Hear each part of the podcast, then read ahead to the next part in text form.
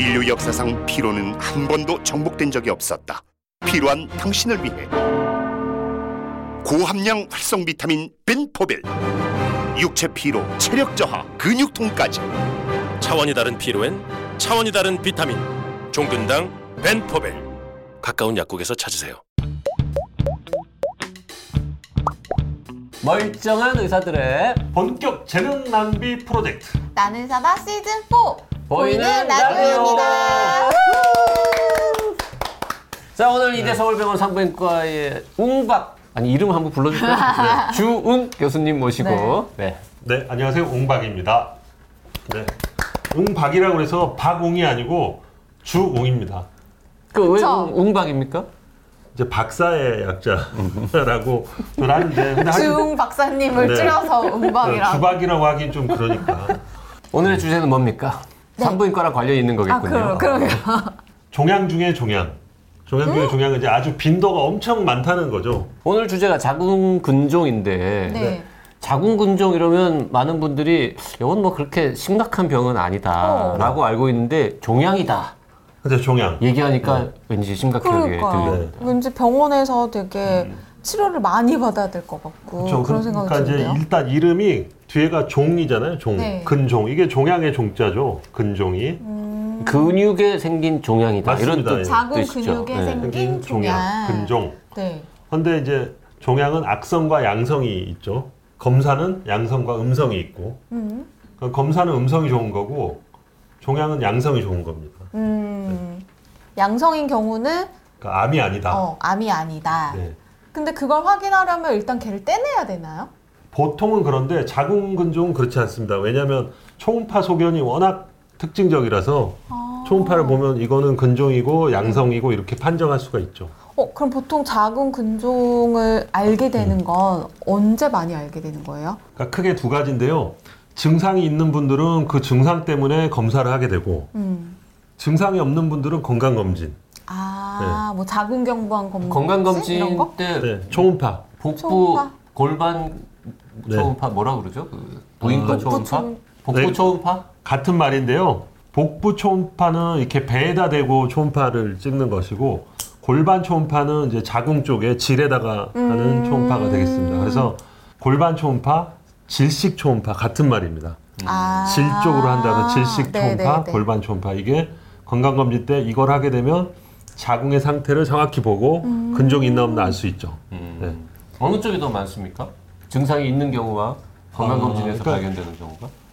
요즘은 검진을 많이 하시니까 네. 그래도 되게 알고 계시다가 이제 어느 날 이게 커져서 증상이 생기고 이런 과정으로 아, 하는 분들이 어? 있죠. 이 얘기를 들어보면 근종이 있다고 해서 반드시 바로 치료를 하거나 그러진 않은가 그렇죠. 네, 네, 봐요. 네. 어, 그냥 둬도 되는 거예요? 네, 양성이니까 이제 아까 다 종합하면 근종이 초음파로 보면 아주 전형적인 모양이 보이기 때문에 자궁 근종 이렇게 진단이 가능하고 음. 조직 검사는 안 해도 되고 네. 근데 그때 초음파에서 사이즈가 얼마다 요거까지 나오거든요. 음. 그래서 이 정도면 두고 봐도 됩니다. 하면 그냥 두고 보는 거죠. 아.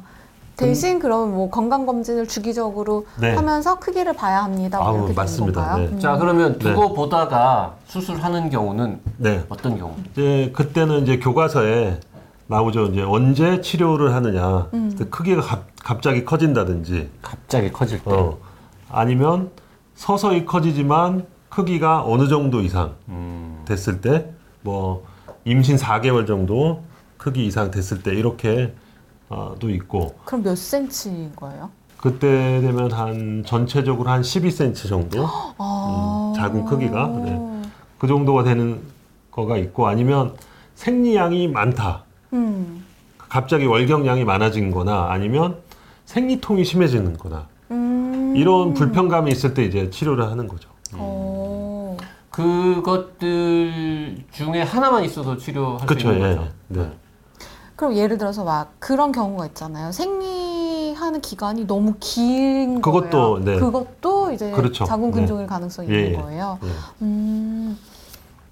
그래서 이제 대개는 어느 정도까지는 혼자서 사실 이것도 말 못할 고민이니까 혼자서 이렇게 잘 하- 참거나 이겨내시다가 도저히 내가 힘들다 그러면 이제 병원을 찾, 찾게 되는 경우가 있어서 네. 그냥 미리 말씀드리면 병원에 조금만 이상이 있어도 가시는 게 어떠냐 저는 그걸 미리 말씀드리고 싶습니다. 그 치료는 네. 뭐 이렇게 종양이니까 네. 딱 뜯어내면은 끝나는 겁니까? 양성 종양이니까?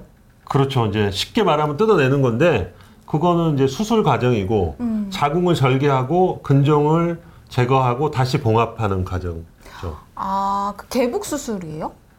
너무 크면 개복 수술, 아. 크기가 좀 적당하면 복강경이나 로봇. 이게 자궁 근종을 그냥 양성 인 경우인데 네. 크기가 커졌어요. 네. 그래도 계속 냅두면 네. 혹시 얘가 암이 되거나 뭐 이럴 수도 있는 거예요. 그럴 수도 있죠. 그런 게 이제 근종 아까 우리가 근종은 양성이라고 그랬는데 이게 암으로 되면 지금 말씀하신 것처럼 암으로 바뀌면 육종이라고 합니다. 육종. 음, 육종이라고 하는데 근종이 육종으로 바뀌는 확률은 한 800분의 1에서 1000분의 1 정도. 그러니까 굉장히 드물죠. 드무네요, 진짜. 그러니까 그냥 근종이 육종 되는 거는 굉장히 드물지만 갑자기 빨리 자랐다. 이제 그 사람을 두고 보면 이거는 육종에 대해서도 대비를 해야 되는 거죠. 음. 그분이 천 명 중에 한 명일 수가 있으니까. 아, 혹시 모르니까. 어, 급하게 빨리 자란 근종. 음. 이런 경우는 꼭 수술을 네네. 하는 것이 좋습니다. 천 명 중에 한 명밖에 안 되지만 혹시 이 사람이 그 한 명일 가능성이 있다 싶은 뭔가 이렇게 좀 낌새가 보인다 그럴까요? 그런 게 좀 있다는 예, 거죠. 그게 이제 크기가 급속도로 자란 경우, 음. 그다음에 하열도 동반하고, 그다음에 초음파 소견에서 전형적인 거 말고 약간 이제 음영이 막 여러 가지가 섞여 있는 뭔가 모양이 모양이 이제 아이들. 맞습니다. 네. 좀 찜찜한 음. 전문 용어로 껄쩍지근한 네, 그런 경우는 MRI를 찍게 되죠. 아, MRI를 찍어서 네. 확인을 해요. MRI로 또 오. 예측을 할 수가 있고, 네. 근데 이제 여기서 중요한 거는 근종이 육종이 의심되는 상황, 지금 얘기 나눈 이 육종이 의심되는 상황에서 수술을 할때 네. 이거를 무리하게 복강경이나 로봇 수술을 하면 안 네. 된다는 거죠. 왜냐? 복강경이나 로봇 수술을 하게 되면 이 혹을 절제까지는 잘 하는데 음. 밖으로 빼낼 방법이 없어요. 개복을 안 했으니까. 그렇죠. 조그만 구멍밖에 없잖아요. 네네네. 그래서 이 혹을 분쇄를 한단 말이죠. 그 구멍으로 나오려면 음, 근데 깨뜨려서 아, 아, 그 깨트린데 그 거기에 있는 그 암세포들은 어떻게 해요? 그러니까 그 안- 얘기하는 네. 거. 네. 그래서 뱃속에다 놓고 이 혹을 분쇄하다 보면 이 세포들이 이렇게 흩어지는 수가 있어요. 모든 경우가 아니고 육종이 의심되면 그렇게 하면 안 되고 개복 수술을 하시든지 아니면 분쇄를 할 때 분쇄를 이렇게 백에 뱃속에 있는 백을 집어서 그 백 안에서 이렇게 분쇄를 한- 그건 하여튼 고도의 테크닉인데 어... 그런 식으로 꼭 해야 된다. 음. 네. 뭐 이런 거를 보통 이제 그럼 수술하시기 전에 환자분들한테 말씀을 다 해주시는 건가요? 그렇죠. 예. 육종이 의심되면 육종이. 의심될 경우에 네. 의심될 경우에만 네, 네. 그렇게 할 수 있구나. 음. 자궁 근종은 자궁에 아무데나 막 생길 수 있습니까? 아무데나 생기죠. 예. 그러면 어디에 생기든 상관없이 수술은 다 쉽게 쉽게 하여튼 아. 가능합니까? 그러니까 자궁이 자궁이 이렇게 있다면 바깥쪽 안쪽이 있는데 네. 자궁의 바깥쪽은 복부 복강으로 접근을 해야 되고 자궁의 안쪽은 질 쪽으로 접근을 해, 야 돼요. 음. 네. 그래서 자궁의 바깥쪽에 있으면 복강경 수술을 하고 자궁의 가운데 있으면 자궁경 수술 아. 밑으로 해서 접근하는 자궁경 수술을 그걸 하는 자궁경 수술이라고 하는 거예요. 네. 오. 아주 크면 어떻게 해요? 자궁을 아예 절제해야 된다거나 이런 경우는 없습니까? 있죠. 자궁 절제도 많이 하는 수술인데요. 기본적으로 출산이 다 끝났어야 되고 아. 출산, 더 이상 아기 안 낳으실 분들에 한해서 음.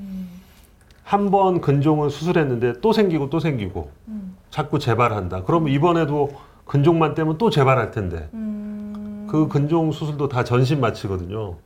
아, 그러니까. 전신 마취를 두 번, 세 번 하느니 재발 한 번 왔으면 이번에는 절제를 한다. 자궁 절제를 한다. 그런 경우가 있고 네. 다발성이라고 다발성 여러 개가 있는 경우.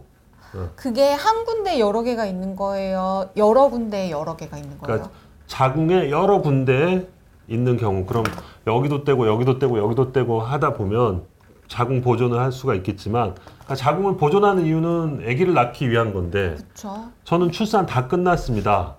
임신 계획도 없습니다. 음. 그리고 실제로 뭐 한 40세가 돼서 임신하려고 그래도 또 안 되는 수도 있고 그런 경우에는 어, 가족 계획이 다 끝난 상황에서는 절제가 훨씬 유리할 때가 많죠. 음. Hello, 안녕하세요. I'm visual, 비주얼 아티스트 벤 와니체입니다.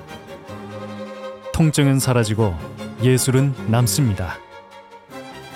두통, 치통, 생리통엔 한국인의 두통약 개보린 삼진제약 자, 그 자궁근종 검색을 해보면 네. 인터넷에 이제 뭐 수술 안 하고 낳는 예, 예, 방법, 예. 음. 뭐 저절로 낳는 방법, 뭘 먹어라, 뭐 이런 것도 많이 나오는데 저절로 낳기도 합니까? 그러니까 폐경이 되면 저절로 낫죠. 폐경되면 어 그래요? 네, 낫다기보다 줄어들죠. 크기가. 네, 크기가 줄어들고 증상도 줄어들고. 증상 이제 월경 과다였던 분은 그게 없어지는 거죠. 음, 폐경이 그렇겠네요. 됐으니까. 네. 네. 생리통도 없어지고. 네, 없어지는 거고. 어 그럼 자궁 근종의 원인 영향을 미치는 것 중에 하나가 여성 호르몬일 수도 있는 거예요? 어, 그럴 수도 있죠. 예. 여성 호르몬에 영향을 받는다. 이렇게 영향을. 받을 수도 네. 있는 거예요. 음. 그러면 폐경이 되면은 폐경 이후에 자궁 근종으로 수술하시는 분들은 왜 그런 거예요? 그러면? 그게 이제 아까 나온 육종으로 의심되는 되는 경우인데 아. 폐경이 되면 줄어야 되는데 폐경이 됐는데 커진 사람. 음. 이게 안 맞죠? 네네네. 네, 그런 경우는 육종을 의심해야 된다는 거죠. 그럼 보통 폐경이 된 이후에는 자궁 근종이 있었던 분도 그냥 뭐 치료를 하지 않고 지내는 경우가 더 많은 건가요? 이제 점점 줄어드는 경향이 이제 보이면 어, 확인이 되면 확인이 네. 되면 가끔 확인을 해봐야겠군요. 아. 그렇죠, 예. 약은 없어요? 먹는 약은? 음 궁금해요. 아, 약으로는 먹는 치료 안 돼요? 약이 자궁근종을 줄이는 약이 나왔었었죠. 나왔어. 나왔- 나, 나왔었는데 네. 이제 그게 또 간 기능 장애를 일으킨다고 그래서 아. 그게 지금 지금은 그 약은 잘 안 쓰이고 있습니다. 음. 네. 음. 그리고 검색하면 흔히 네. HIFU라는 게 네. 나오던데, 프. 음. 그건 뭐예요? 그러니까 HIFU는 HIFU Highly Intensed Focused Ultrasound. 그래서 이제 뒤에만 생각하면 ultrasound는 초음파 에너지고 포커스라는 거는 이렇게 초점을 갖다 맞춘다는 네네네. 거죠. 그래서 자궁 근종에다가 초음파를 이렇게 갖다 맞춰서 태우는 겁니다. 근종이 구형으로 돼 있죠. 그 초점을 이 공의 중심에다 갖다 맞춰야 돼요. 음 그래야 이렇게 팡 어, 깨지는 거예요? 가운데부터 이렇게 타게끔. 근데 이 초점을 공의 표면에다 맞추면 음. 주변에 있는 장기까지 전달이 되겠죠, 에너지가. 음. 아 그러네요. 네, 공, 공 중앙에 갖다 놓으면 이 공 안에서만 이게 뭐가 타지, 타질 텐데, 음. 밖에다가 초점을 잘못 맞추면 다른 장기에 손상이 올 수도 있습니다. 그래서 이제 이 focusing 하는 초점을 맞추는 게 중요한데, 그거를 MRI를 보면서 이렇게 3차원적으로 딱 갖다 맞추는 그런 기계죠, 이게. 아. 그래서 이제 HIFU인데 MR guided HIFU. 그러면 MRI로 그 초점을 맞춘다. 음. 네. 요런- 그럼 이게 더 좋은 거예요? 자, 이거는 수술을 피할 수 있는 방법인데 이거를 하다 보면 이거는 그러니까 막 태우는 작업이기 때문에 정상 조직도 같이 탈 수가 있죠. 음. 아, 진짜로 태우는 겁니까? 고열. 열로? 네, 네. 음. 고열이 돼서 정상 조직도 손상을 받을 수 있기 때문에 네. 앞으로 임신을 해야 될 사람은 이거를 안 하는 게 좋습니다. 음. 그러니까 임신 다 출산 다 끝나고 네. 이제 수술은 피하고 싶고 증상을 완화시키는 게 하- 근데 하이프가. 웅박은 하이프 안 하잖아요. 이 하이프는 어, 기계가 네. MRI에 붙어 있어야 되고 이 초음파 에너지가 나와야 되고 엄청 비쌉니다 기계가. 아, 돈이 없어서 못 하는 겁니까? 웅박은? 그러니까 이제 그 병원에서 이 기계를 사줘야죠. 아. 제가 주인이 아니니까. 근데 이거를 이제 개인 의원에서 그만큼의 자본이 있으시면 이거를 음. 갖다 하는 거고 그렇기 때문에 시술비가 비싸죠 이게. 음, 비싼 거구나. 어 그럼 자궁 근종 수술은 네, 보험 적용이 되나요? 되죠. 예. 당연히 되죠. 네네. 저건 안. 되겠다. 어, 네, 안 되죠 이거는. 네. 음. 그 하이프는 그 방사선 치료할 때처럼 네. 여기저기 이렇게 선을 막 쏴가지고는 딱 그 우리 돋보기로 종이 네, 맞아요. 네, 돋보기로 이렇게 집중시키는데 그 초점을 정확히 맞춰야 정확히 된다. 맞추면 괜찮은 방법인데 그래서 이제 초점을 갖다가 이렇게 공이 있는데 초점을 정 가운데로 했어요. 정 가운데를 막 지져서 여기가 다 죽었단 말이죠. 그럼 약간 옆으로 가야 되겠죠. 또 옆으로 가고 조금씩 조금씩 움직이면서 아. 이렇게 해야 됩니다. 되게 섬세하게 해야 되는 작업 네. 같아요. 자궁근종 관련해가지고 뭐 궁금한 거 없냐고 주변 사람들한테 물어봤더니 네. 배가 나오는 거하고 관련이 있느냐 어? 이런 질문을 하시더라고. 아 근종이 엄청나게 커지면 배가 나오는 거죠. 아니 그러니까 그러니까 사- 상나게 커지지 않으면 상관없습니까? 아, 살찌는 거랑은 상관없고요. 아, 살찌는 그건 거랑 상관없고 상관없어요. 음. 살찌는 건 날씬한 사람도 올 수 있고 뭐 뚱뚱한 사람도 올 수 있는데 그거 비만하고는 상관이 없고 혹시 뭐 날씬한데 막이 똥배라 그러죠. 소위 네. 말하는 그 아랫배가 이렇게 좀 튀어나와 있다거나 막 이럴 경우 그러니까 그런 경우가 그게 뭐 살이 찐 게 아니고 자궁 근종도 그럴 수 있고 난소의 종양도 음. 난소의 무록도 커질 수가 있어요. 아. 그게 커져서 이렇게 튀어나오는 거죠. 그냥 배, 아랫배가 이렇게 유난히 뭐 조금 짧은 기간 안에 네. 많이 나온다. 네. 그러면은 좀 검사를 해봐야 되는. 해봐야죠. 근데 검사를 해봤는데 그냥 네. 똥배다 그러면 다행인 거네요. 그렇죠. 근데 제 임상 경험으로 보면 학생들이 이런 경우가 꽤 있습니다. 학생들. 학생 여학생들. 하신 여학생들이 중고등학생 네. 아니면 뭐 20대도 네, 오. 그냥 살찐다고만 생각하고 다이어트만 하- 네, 네, 하는 네. 거예요.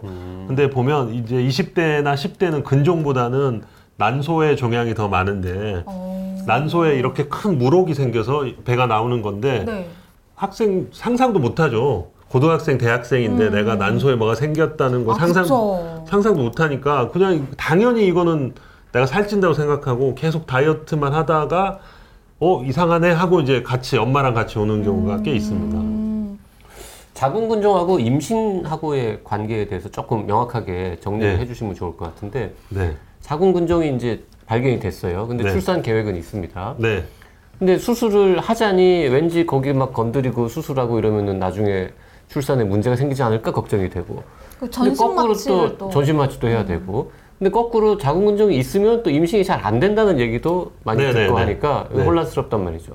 네. 명쾌하게 좀 정리를 아 해주시죠. 명쾌하게 정리드리면 임신과 관련된 부위가 있어요. 위치 거기가 이제 자궁 내막 네. 아, 내막이고 거기 공간은 내막강이라고 공- 강자를 붙여서 내막강 그 공간에 근종이 있으면 착상이 일어날 자리가 좀 방해를 받는 거죠. 착상이 방해를 받고 착상이 됐어도 아기집이 커지는 게 또 방해를 받고 아. 그래서 그 자궁 내막강을 어, 뭔가 왜곡시키는 거기를 차지한다든지 그걸 밀고 있다든지 이런 근종은 없애줘야죠. 없애고 네. 그게 있으면 오히려 임신이 안. 안 되는 거죠. 예. 음. 근데 자궁 내막에서 멀리 떨어져 있는 자궁의 바깥쪽에 있다.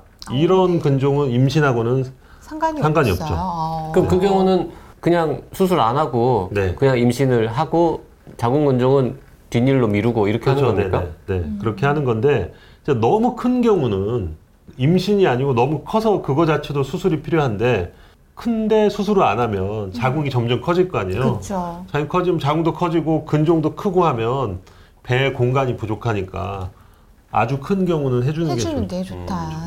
네. 자궁근종 수술 치료를 했어요. 네. 아니면 뭐 시, 시술이라고 해야 되나요? 어쨌든 네. 근종을 떼내는 걸 하게 되면 그날 뭐 바로 퇴원이 가능한 거예요? 아니면 뭐 입원을 해야 돼요? 뭐 어떤가요? 그러니까 자궁에 대한 수술은 아까 자궁경 있죠. 음. 자궁경은 뱃속으로 들어가는 게 아니고 질 쪽으로 어, 질 쪽으로 들어가니까? 들어가서 그런 경우는 당일 퇴원이 가능. 당일 퇴원 가능 가능하고요. 근데 뱃속 배 쪽으로 들어가는 복강경 수술, 로봇 수술은 입원하셔야죠. 입원을 해서 복강경도 마취하고 하는 거잖아요. 네, 전신 마취 해야 그 됩니다. 질 쪽으로 들어가는 것도 마취하고 전신 마취. 네. 근데 왜 근데 다- 하루 만에 퇴원이 가능합니까? 당일날?